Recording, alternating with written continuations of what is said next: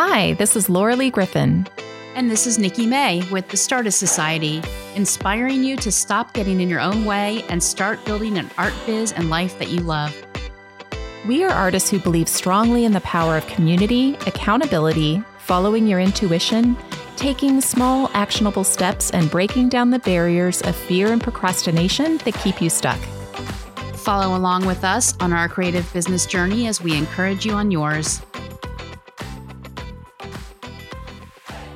Last week, we introduced you to James Richards. So if you haven't had a chance to listen to that episode yet, be sure to check it out. He's a brilliant urban sketcher. So today, he's back to share with us his five best tips for getting started with urban sketching. Jim, thanks for coming back to share more with our listeners.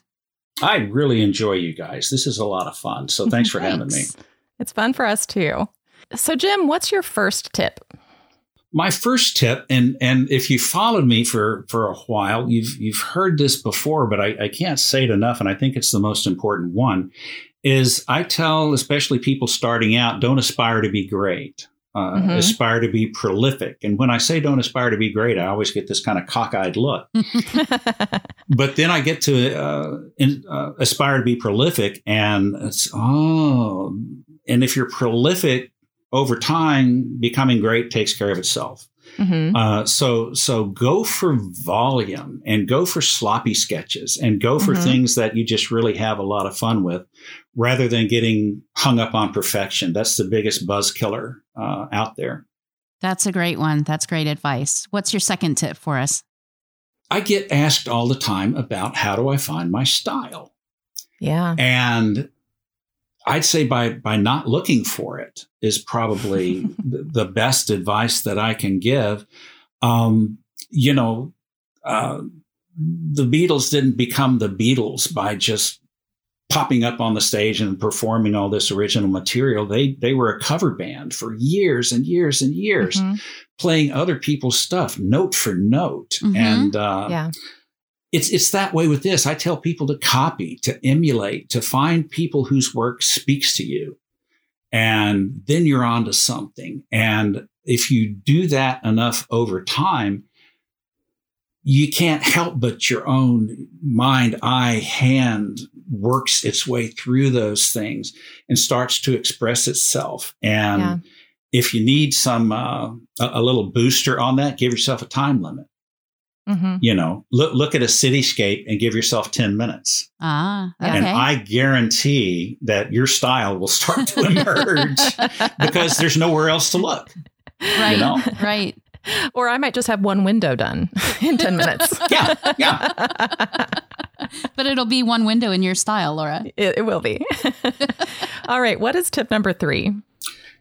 Tip number three, I would I would say, especially if you're starting out, is see if you can find a group to draw with. Mm-hmm. Um, it's really uh, an interesting dynamic that happens uh, where you go out to a, a, park or something like that and draw by yourself, and it can be really intimidating if you're not used to people kind of checking out what you're doing, mm-hmm. and uh, and that impacts your drawing and everything else. If you if you're part of a group, you learn from each other. Everybody supports each other. And frankly, you can kind of watch each other's back. Uh, yeah. There have been times when I've had people that I invited to come out sketch, you know, have somebody approach them that didn't look particularly like they were interested in art. And, uh, let's intercept. Let's, let's take care of that situation. So, um, drawing with a group is a, is a great thing. Awesome. Okay. What's your fourth tip for us? Four, this is something, um, the actual line is something that Rosanne Cash heard from Linda Ronstadt in kind of a mentoring session. And it was to refine your skills to support your instincts. Hmm. And that means if your skills aren't up to your vision, find those gaps and work on those gaps so that it does over time. Uh, in my case, drawing more realistic people to populate my city drawings was uh, elusive. Mm-hmm. So I took a figure drawing class for three years. Mm-hmm. Uh, every Tuesday night, going up to Richardson, Texas, to the O'Keefe Studio, nice. and drawing models. And uh, I learned not only how to draw people better, but I learned a lot more about art. Yeah. And I, I learned more about self expression and those types of things. So I'd, I'd recommend to uh, find those gaps and work on those gaps. That's great advice. What about tip number five? Tip number five is it's it's always number five in these things for me, and it's it's because it's kind of the the coverall, and and it's keep your well filled. If yeah. you are mm. in the business of putting out drawings and paintings and writing and you know screenplays or whatever it is, if you don't have things feeding that well from the other end, you're going to run dry. And that's a really scary place to be.